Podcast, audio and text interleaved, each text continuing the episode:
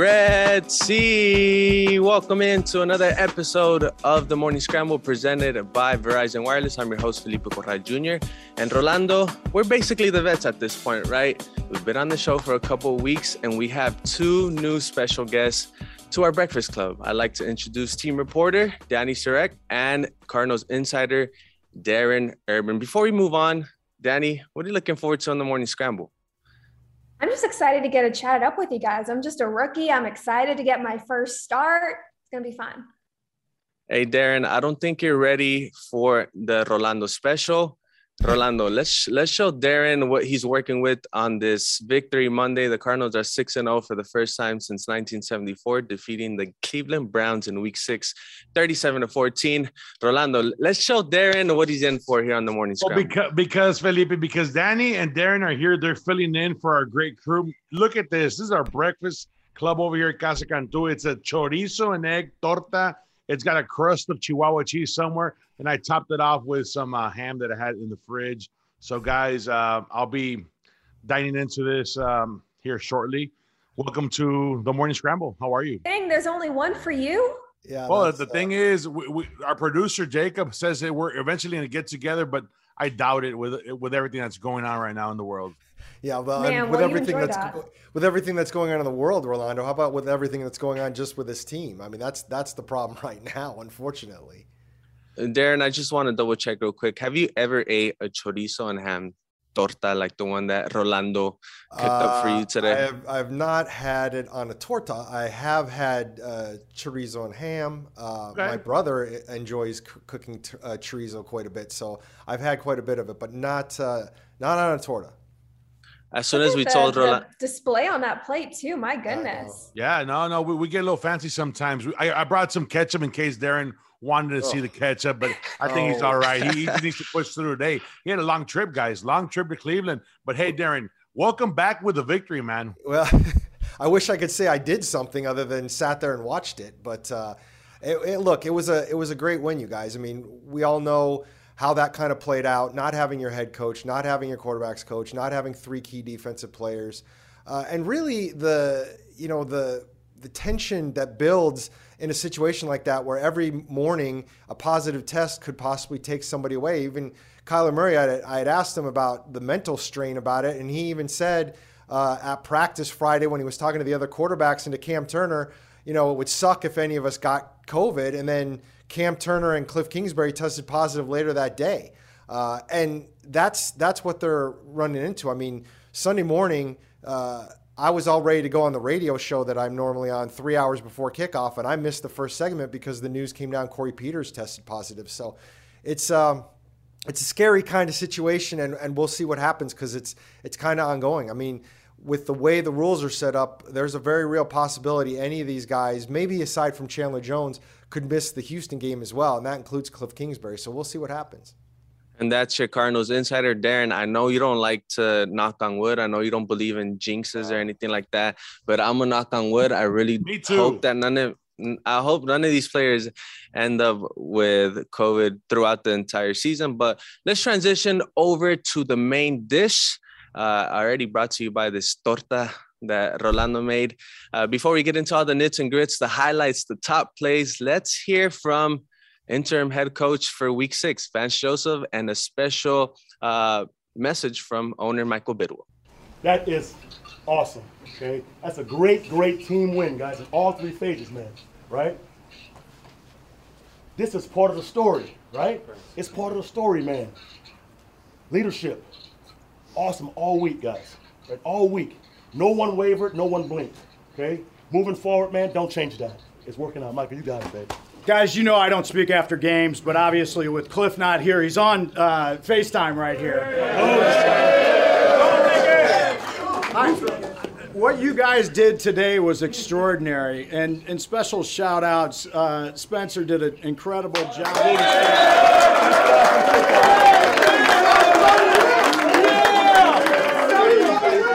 V- VJ, Coach Cougs. Absolutely.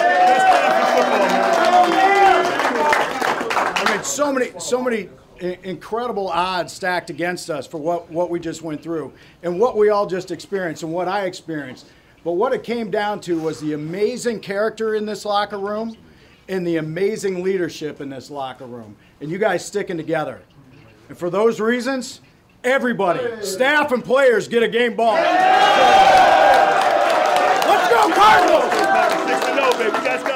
I think I can speak for all the Arizona Cardinals fans. What a time to be alive. The Arizona Cardinals 6 and 0 and I think I can speak for all of us that Vance Joseph had a phenomenal defensive game plan. Kyler Murray uh, had an outstanding game. We'll start off with you, Danny. What'd you like from this offense yesterday? Yeah, I like that the offense seemed to keep calm and kind of work through the adversity. It seemed maybe in the beginning of the game, uh, the biggest effect of not having the offensive coordinator, the play caller, and Cliff and Kingsbury there was communication and just uh, Kyler maybe reading the defenses and taking the uh, the clock down and having to call two timeouts in the first quarter, but the offense seemed to kind of collect themselves and, and push through that adversity, and that's what stood out to me from their performance. Rolando, there's a lot of talk about missing Rodney Hudson, how that offensive line was going to adjust, how Kyler Murray was going to adjust, and now you don't have Cliff Kingsbury, but Max Garcia filling in for Rodney Hudson. Let me read you something. He is the only offensive lineman that didn't allow a quarterback pressure in week six. He had a team high 83.9 pass blocking grade, according to Pro Football Focus. Uh, what did you like from Max Garcia and that offensive line yesterday? They plugged away, man. They they actually put their head on, you know, down and, and they just went to work. And I think once you see a Max Garcia, once that first fumble game that hit hit Kyler, that that snap that hit Kyler Murray on on on one of his hips, you're like, oh my god, this is to start really wrong. But it wasn't Max Garcia's fault. It was Kyler Murray looking away, trying to you know bring in uh, Chase Edmonds, and it didn't happen. So. Uh, I like what Max Garcia is presenting. He is a veteran. He's a proven veteran, and he's stepping up to his role. We know once Rodney comes back, it's going to be his position. But meanwhile, you have a veteran presence who knows what he's doing. And I think the demeanor. I don't know if you guys saw closely the line of scrimmage. Every single time hands were put on from Max Garcia to somebody else on that D line for uh, the Browns, there was a little chatter afterwards. There was a little, there was a little, little uh, toughness there going on between every single play, and I loved it, man. He brings a, a, you know a certain dynamic to this offensive line, and I think eventually once he gets um, in in a, in a more rhythm, we'll see him produce more. And I, I like it, man. Max Garcia is a pros pros. I think he's definitely was a great pickup when we picked him up a couple years back. Darren, if there's a area of this entire team that was most affected by, you know, all the positive uh, tests, the positive COVID tests, it was that defensive line. Obviously, missing Corey Peters, Zach Allen, uh, Chandler Jones, but they held this Browns rushing offense that coming into Week Six they were averaging 187 rush yards. They held them to 73 in Week Six. What did you see from that defensive line and and that defense in general that really impressed you? Well, essentially, guys, I mean, when you're talking about a team that is missing its head coach that calls all the plays and you have all the questions over how the offense is going to play, I, I do think the defense was under a little bit of pressure. Now they say they weren't. They say they're they've always have the the same standard as always, and I believe that. Um, but I think it was crucial that, with the way they played, and you know you can look to the offense and the fact that the offense scored on all five of their uh, first half possessions. I thought was amazing uh, given the circumstances. But the reason it made a difference was because the defense was able to completely stymie the Browns. Now, the Browns were missing their starting offensive tackles, both of them. They were missing their best running back. And Baker Mayfield is not playing great football right now either. So um, there was some of that. But, you know, J.J. Watt, I thought, continued to play excellent football, uh, which he has the last three weeks. The fact Rashard Lawrence only played three snaps because he got hurt, uh, on top of everything else, uh, could only have, have bothered that group. But yet, Jordan Phillips, who I think it was like kind of a last second decision to even bring him up with all the COVID tests. He ended up playing 21 snaps, graded over 80 for Pro Football Focus. And again, the grades from Pro Football Focus, you take them with a grain of salt. You, they don't know everything, but I think the fact that Phillips was able to give you 20 snaps, which was more than I thought he was going to be able to play, was a huge deal. So they held up. The offense did their job too, giving the defense a lead that they could kind of like lean on. I mean, the Browns got away from the run for a lot of the game, and when they went back to it, they were effective. They just couldn't go back to it very much because of the way the game went. So, defensively, you can't ask for anything more from this team. You know, they forced three turnovers, uh, yeah, three turnovers. They had five sacks. They had three more fourth down stops. I mean, this defense, even without people, which we saw the week before when they didn't have the cornerbacks, they still play at a high level. It's really kind of amazing, and it speaks to where Vance Joseph has this group. Hey, let me ask you guys something, and I doubt you guys are going to be able to answer this. What do you guys think maybe your extended family was doing in 1934? My, my extended family, a couple generations yeah. ago.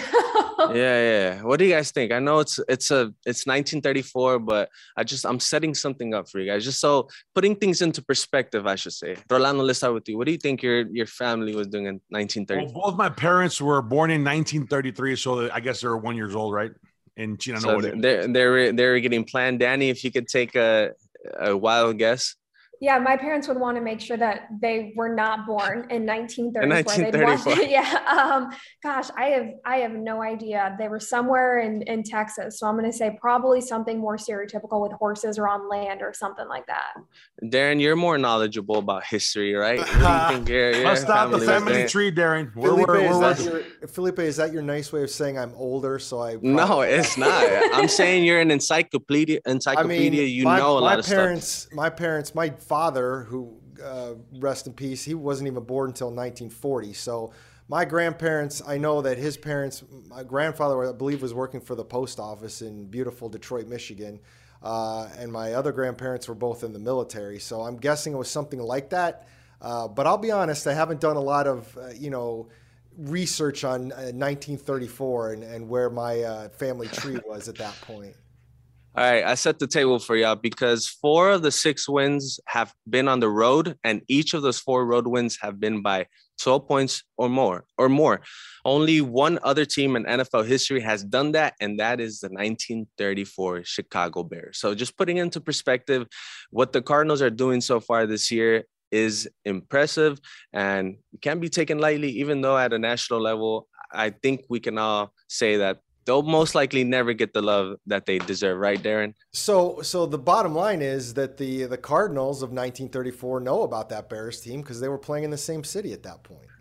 Exactly. See how everything just comes together, Darren. Wow, you made my point. You know, like you're just like this encyclopedia, just knowing everything. So that's it. That's it for that segment for our main dish. Let's move on to that's my jam, our favorite moment of the game. And Danny, who you got? Yeah, my that's my jam play was JJ Watt's strip sack in the third quarter. Uh, it was recovered by linebacker Devon Kennard, and the Cardinals offense did what they do best, which was score seven points off the turnover. This was exciting because JJ Watt has come so close so many times this season to getting his first sack as an Arizona Cardinal, and he finally got it. But why this is my big play of the game was because it was a momentum shifter. The Cardinals scored on all five of their drives in the first half. However, that first half ended with that Browns 57 yard Hail Mary touchdown. And so they had the momentum going into the second half, and it showed through the Cardinals. They had to punt on their first two possessions. However, after this strip sack by JJ Watt, the Cardinals scored on their next two drives. And so that's why that's my jam. That's what led them to scoring points on the board again and, and putting the game away. At some point, we knew JJ Watt was going to get some type of sack. Thankfully, it was a strip sack. Nothing more impressive than that. Darren, I have an idea of who you're going to pick, but hey, surprise me. Okay. Well, uh, because I know everybody out there wants to hear me say, this was my jam. Um, it would have been DeAndre Hopkins' 13 yard uh, touchdown catch, which really was amazing. I mean, if you look uh, bigger picture, I mean, DeAndre Hopkins only had three catches for 55 yards, but he scored two touchdowns. He drew two pass interference penalties. And, you know, I was on a radio interview over the weekend to, with a national uh, a national show, and the and the the guy kind of said, you know, DeAndre Hopkins still very good. I don't, cons- you know, this was he what he was saying. I don't consider him one of the best in the league anymore, but he's still pretty good. And I kind of had to say timeout here. The the problem with DeAndre Hopkins this year is going to be that. Uh, he's not going to put up the numbers he put up last year, and that's actually okay he put up the numbers he put up last year because they did not have the weapons and because they were in a different place offensively, and they're in a totally different place. That doesn't mean DeAndre Hopkins is any less of a receiver, and I think you saw that Sunday again. Only three catches. Uh, gets wide open on the second touchdown, running that route that I believe he ran earlier in the year. And it's just a fantastic route to get him wide open. I don't know who drew up that play originally, but it really works well. But that first touchdown, they catch the short screen pass. There's three Browns around him. You know, uh, Vice President of Media Relations Mark Dalton tweeted out the screenshot. I mean, in the in the moment, in the screenshot of right when DeAndre catches the ball and turns to the goal line, there is no room. There is no way he's going. Not only is he not getting to the goal line, he's not getting past the 10 yard line, and yet he's able to spin. And after he gets hit, the will to get into the end zone, to force his way over there through the tackles, that, that might have been one of his better plays. Uh, I guess I'm not going to top the Hail Murray, but that drawing the penalties earlier, the big play down the field, the other touchdown. I mean, again, you can't look at just numbers with him. I think he's having a fantastic season, and I really look forward to this week. If there is a week they're going to try and force feed him the ball, it's going to be against Houston. Rolando, if there's a player on this team that deserves that amazing torta that you just made, is this specific linebacker who's having a very low key season but highly productive. Who you got? My jam's got to be Markus Golden strip sack in the second quarter. This guy off the left side. I mean, he had a clean shot, guys. Clean shot to the quarterback to Baker. Baker did a little move, kind of missed him, but he didn't stop moving his legs. He he pursued him till I don't know what Baker was thinking because Baker said, "Okay, I, I, got rid of the pressure. Let me scan down down the field, see if I can connect with somebody."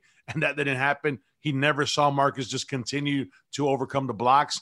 And uh, yeah, that was pretty amazing to see. At that point, I believe we were up 14-0. Once you get a strip sack, in in a great field position, it's like, okay, guys, let's go. This is this is the our shot to kind of put a, a start hammering away at, at, these Cleveland Browns. So I thought that was a, an important play for our defense. I saw the the the image of uh, Vance Joseph celebrating this on the sideline. It was like, okay, guys, we talked about this during the week. There will be opportunities. And Markus Golden, guys, let's be honest. There, this guy never takes never takes a rep off.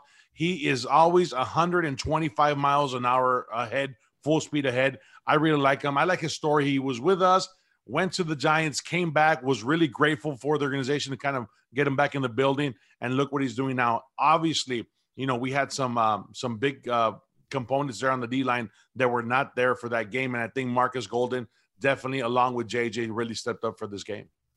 And the only reason that I say he's been having a very low key productive season is because through six games, he's one of four players in the NFL that has forced three uh, fumbles. He has four sacks, a couple of QB hits. Just impressive what he's been able to do just under the radar. He took a pay cut to stay with the Arizona Cardinals, and it's paying off for them. So I end this segment by talking about that AJ Green touchdown grab because for me, that was just, you know, the cherry on top you find AJ Green and uh, you see him in one-on-one coverage. You put that ball perfectly over his shoulder, and it's just a testament to all the weapons that they have on offense. I mean, who do you cover once you're in the red zone? And now you add tight end Zach Ertz. You're kind of like again, we hear we've heard it all throughout the season. It's pick your poison type of thing.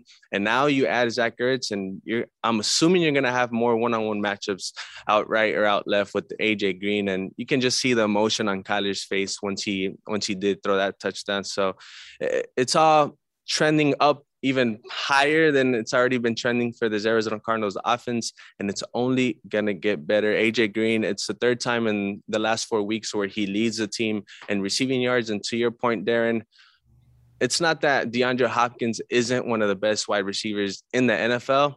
You just got to share the ball. Like Kyler Murray says, he wishes everybody would like to eat. And I think we're seeing a, a perfect example of how versatile they are on offense. So that'll do it for that's my jam. Let's move over to uh, fa- our favorite player of the game, their rise and shine, someone that really impressed you, overcame expectations, overcame adversity, you name it. But Danny, you got to make a an, an, a special interest, right? You're not necessarily choosing a player for this one. I know. I don't know if I'm breaking the rules on my first morning scramble, but I'm just going to do it anyway, right? You don't ask for permission, you just ask for forgiveness. I'm not choosing a player for my rise and shine. I'm choosing defensive coordinator Vance Joseph, who stepped in and mm. took over those head coaching responsibilities for Cliff Kingsbury, who was out with COVID 19.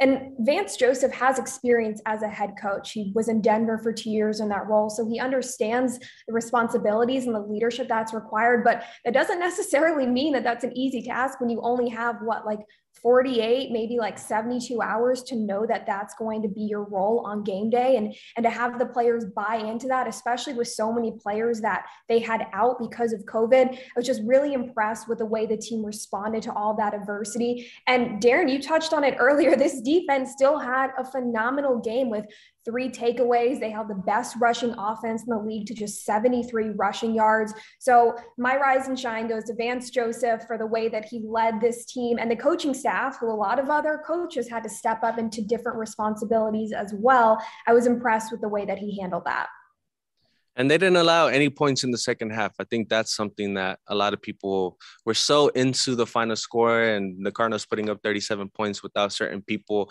on that offensive side. But to not allow the Browns to score in the second half, just truly impressive. Again, stopping them three times, or yeah, three times on on fourth down.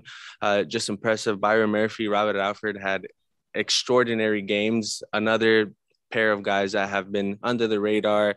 Nobody really talks about them. But Darren, there's another person on that coaching staff that really had, uh, well, a surprising role, right, heading into week six, but he actually overcame expectations.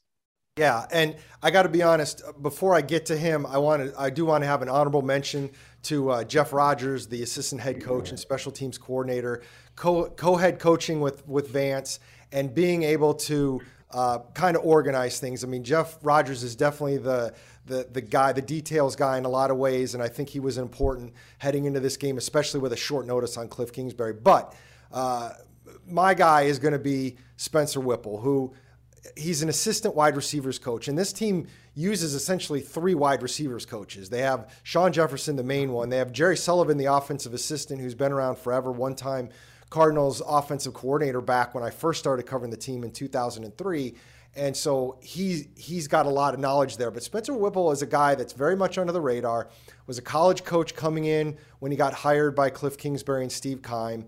Uh, he had coached wide receivers for most of his time uh, at UMass. And then his last year, which happened to be Andy Isabella's last year at UMass, he moved over to quarterbacks and, the, and, and that side of the ball. So he's a, he's a very uh, analytical guy. He knows the offense very well. Cliff Kingsbury was most confident in his kind of thought process when it comes to calling this game. And when you think about Cliff Kingsbury coaching all week in practice and not knowing until Friday afternoon that he's not going to be available, and then all of a sudden Spencer Whipple being a guy saying, okay, not only have you never done this, but you're going to have to now do this live, and you're really not going to have any. Uh, practice time to do it. I mean, all the practice is over. They had a walkthrough on Saturday, but the, the, the actual practice time where you actually could get into it a little bit, no, you're gonna. It's gonna be live and it counts the first time you do it. And the fact that he was able to pull that off, I think Spencer, who is a guy I know and, and I like him a lot. Uh, I, think the way he did things and it's it was all the coaches obviously but i think the way he was able to pull that off i think i mean he deserves a huge pat on the back Rolando, Danny, there's been you know infamous audible calls throughout history, right? The Omaha, you you remember Jared Goff with the Halle Berry. Like, what should Darren's audible call be? You know, he he comes on the show for the first time. He you know he calls some type of audible. Like, what should his call be? Oh man, I'll put you on the spot. Rolando, you have one. I think Darren um, most definitely can go. Um, beat writer, beat writer, or something like that. you know, just kind beat of writer. in the groove, right? Or right, Darren. I mean, that that'll that'll be pretty much that'll be a Danny. All right, what you got? What, what's his audible call? Make something yeah. up. Yeah. Um. What isn't isn't your Twitter handle? Is it Cards Chatter? Cards I feel like it'd be like chatter, chatter, chatter, chatter, I, I, chatter, chatter, chatter. Known that chatter. already, Danny. I can't believe you're having to ask me. I'm to sorry. Check, but I'm sorry. I'm, I'm gonna go. go. I'm gonna go. If I have mine. Uh, I'm going to go true or false. And quite frankly, if you know, you know. True or false, I'm going to do that. Which that's, I don't think any of you know, but. I don't maybe, know. So that's your audible. Portion They're not going to uh, listen. Our, uh, they're, they're going to be able to hear you. The, the wide receiver out there won't hear you, Darren. That be- That's, Darren, that's too lengthy. true or false? True or false? You know, like car shatter, car shatter, beat writer, beat. See, that's that flows better off the tongue. I, no? I don't know about that, but okay, I'll take your um, word for it. We'll work on it. Uh, true or false? True or false? My honorable mention: audible, audible, audible. It's Jordan Hicks. to be honest, before I get over to my to my uh, rise and shine. You know, he matched his single season high in sacks with three. The last time he did that was in 2018 with the Philadelphia Eagles, and we're only six weeks. You know, through the season, he leads the team in tackles and everything that he's gone through. Just I had to call the true or false for him, just because you know it's Jordan Hicks. But my rise and shine has to be Kyler Murray. I mean, no coach, no head coach, no play caller, no position coach, and you just go out there and you put on a performance. I mean, four touchdowns, no turnovers, you know, 20 completions, and 10 of those 20 completions were for, you know, 10 plus yards. Mean, he had 180 yards from passes that were longer than 10 yards and uh, three touchdowns in those spans, 100, 157 quarterback rating, uh, passing you know, and, that distance. So he really took reins of this offense and he really took it under his belt. He you kind of saw the maturity that we've seen throughout the season and a lot of his checkdowns, recognizing that AJ Green is by himself outright, recognizing I, I think in the first quarter he changed the play and Chase Edmonds had like a 40 yard run. Like those type of things are really starting to uh, show for Kyler Murray. You're starting to see uh, his control, the evolution as a quarterback and every every single week i always try to remind people especially at the national level you know they're watching the morning scramble right? Just don't don't always talk about what he can do on the ground because a lot of the damage that he's doing is through the air. I mean he's you know, pretty poised in the pocket. He's making a lot of these vertical throws. He has vertical threats outside, and it's just impressive what he was what he was able to do. And that's why I want to go around the room and each talk about something they like from Kyler Murray. I mean, a lot of the props has to go to him in that offense. I know you talked about Spencer. I know you talked about Vance, but for him to come out in that Kyler Baker part two and put on this performance on the road it has to be impressive. It has to put him out in front of that MVP conversation. Danny, would you like from Kyle?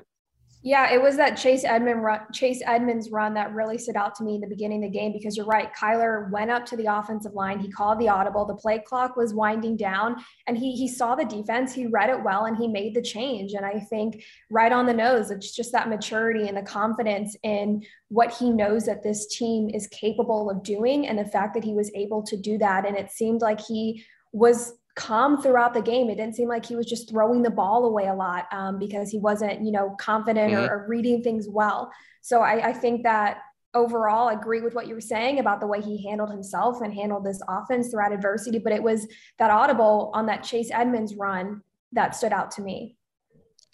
Darren, if you want to make an audible, you know the rules. But no, I, am yeah. I'm, I'm not going to audible. I I actually, for me, and you kind of touched on a little bit about uh, running the ball and that kind of stuff.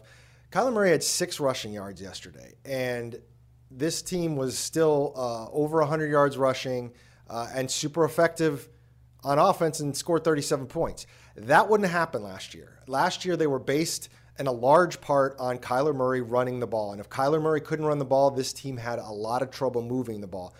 He's on pace for, I think, less than 400 yards at this point rushing the ball. When last year at this time, he was on pace to be over a 1,000. And I think that just not only speaks to his maturity, but it, it speaks to where he is as a quarterback and, and how he's seeing the field. He had two plays yesterday where he had a lot of room to run right in front of him. I mean, it was completely wide open. And he ran up in the pocket before he got to the line of scrimmage, but he was running hard, like he was going to take off. And that's what the linebackers saw. And twice he ended up throwing the pass on the move, right down the middle. Once was to Kirk for first time. I'm trying to remember what the other play was, but in both instances, it might have been the Kirk touchdown. In both instances, uh, he kept his eyes up. He chose, I'm going to look for that pass before I cross the line of scrimmage. I'm not going to run the ball because I can be effective doing it that way. And I think that has changed this offense. Again, he's not running for nearly the amount of yards he did last year. Part of it is the way the defenses have played him the last couple weeks. They haven't allowed him to escape the pocket, but because I don't think he's afraid to. But I, I think this offense is better off that way. And if he's not throwing interceptions, which he's not right now, I think this team is in really good shape. Rolando, that, that offensive line has been together for the past couple of years. Kyler Murray has been under center in those in those two three years. Obviously, how does that chemistry with the offensive line contribute to his performance on the field?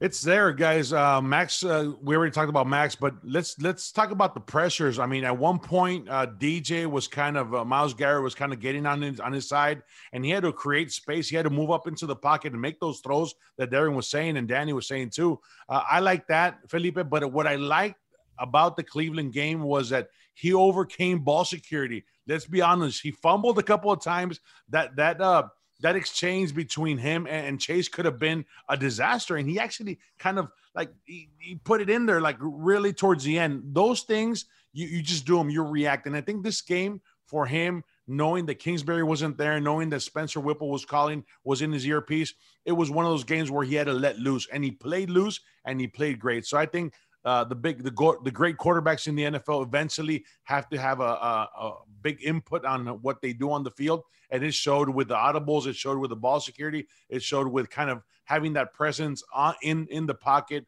um, that was actually at sometimes they were struggling uh, on both sides. Beachum and Humphries, I mean, had had two three plays there that it was just like there was no space for him to kind of travel within the pocket, but he managed to do it. I think I'm gonna try to talk to Kyler this week and ask him if we can add in that, you know, true or false or the cards chatter audibles. I think that would be I, amazing. I, I personally would that would make my whole season if all of a sudden you just hear like get be writer, vibes, be writer, man. you know, get, get them on, on vibes and, and try to convince them. Awesome. Yeah. All right, that concludes our Rise and Shine segment. Let's head over to Bring Home the Bacon. And no one better to bring home the torta, the bacon, the tamales than our own Cardinals insider, Darren Urban. Darren, are the Arizona Cardinals Super Bowl contenders through six weeks? You know, the short answer is yes, of course, Felipe, because they're six and zero oh, and they've played very good football. Um, I hate to be this guy, but I mean it's a 17 week season. In 2015, uh, I thought the Cardinals were the Super Bowl favorite as late as week 13 or 14. Uh, and then they lost Tyrann Mathieu and Carson Palmer had his finger messed up, and that kind of derailed them a little bit. I mean, in 2008, this team made a Super Bowl when they got absolutely obliterated in the next to last game of the season, and everybody thought they were going to be a one and done, and they got hot at the right time. So when you start talking about Super Bowl contenders, uh, some of that has to do with where this roster is health wise and how they're playing a long time from now. But if we're going to talk about right now, heck yeah, they're Super Bowl contenders. They have to be. They have a very good offense. Their defense is playing excellent. Uh, they've over, already overcome some injuries and other adversity. Where we stand at the end of December and the early part of January, we'll find out. Um, but I think anybody sitting here and saying that they aren't a contender uh, I just think is being a little disingenuous at this point. Those are called haters, Darren. and I'm pretty sure we all have a lot of them. I'm trying to pull up these questions from the Red Sea. All right, Danny, I'll start off with you. Um, let's see. What do the Cardinals need to do to not fall into the trap game underestimating the Texans in week seven? Yeah, I just think whatever has been working for them to get to six and zero, oh, we've heard them, which we heard here with pretty much any team who's on a hot streak, is it's just about going one and zero oh every week. So that mentality has gotten this Cardinals team to become six and zero. So as long as they can continue that into this week, and you know, obviously you don't want anybody to go through COVID and those protocols and losing players or coaches, but I think that that might be what they're experiencing by having some of those key players out is almost like humbling in a sense of like we don't, we're not full strength right? Like you you have to continue to push through and, and find a way. And i know that i've only been here for a couple weeks. So correct me if you guys disagree and i'm wrong former texans wide receiver deandre hopkins been jj watt they do not seem like the kind of people that are going to get caught up and and play differently or have a different mentality because they're going against their former team. I mean, that that, that seems like it's pretty much who they are. Am I on track with that one, Darren? I, I would say that if this game would have been a trap game, and it would have been probably for most any team in any other season, it's not going to be because Hop and Watt are here. And I've said that since the beginning of the season when we all thought the Texans were going to be a poor team. This is going to mean way too much to them and it's it's it won't be a trap game. I have absolutely zero uh, concerned that it'll be a trap game. I, in some ways, I, I hope they don't over prep for this or get too hyped up. But with with Watt and Hopkins and everything that went down with that, there's there's no way. There's no way. Guys, Darren, let's be honest. We're six and zero. The Texans got torched by the Colts.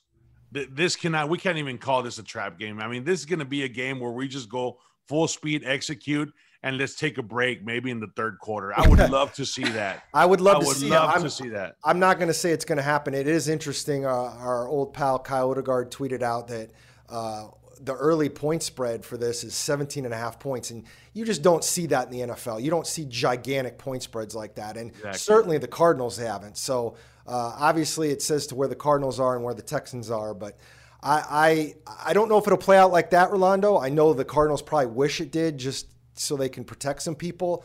Um, yep. But again, I don't see when you talk about a, cra- a, trap game, that's a game where you come out and you're just not prepared to play, and it's a close game the whole way through because you completely overestim- or underestimated the other team. That's not going to happen. If anything, I'm looking for DeAndre Hopkins to have his biggest game of the year this week.